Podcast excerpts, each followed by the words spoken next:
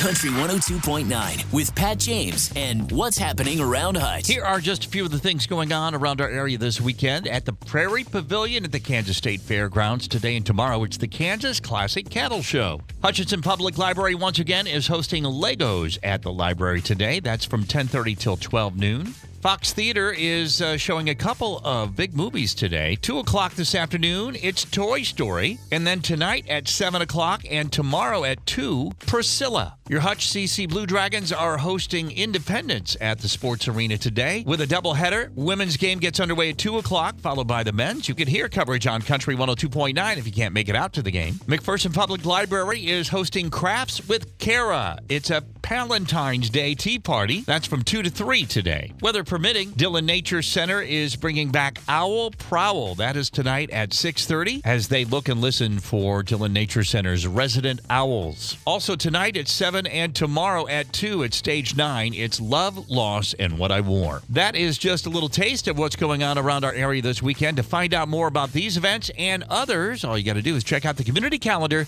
at hutchpost.com.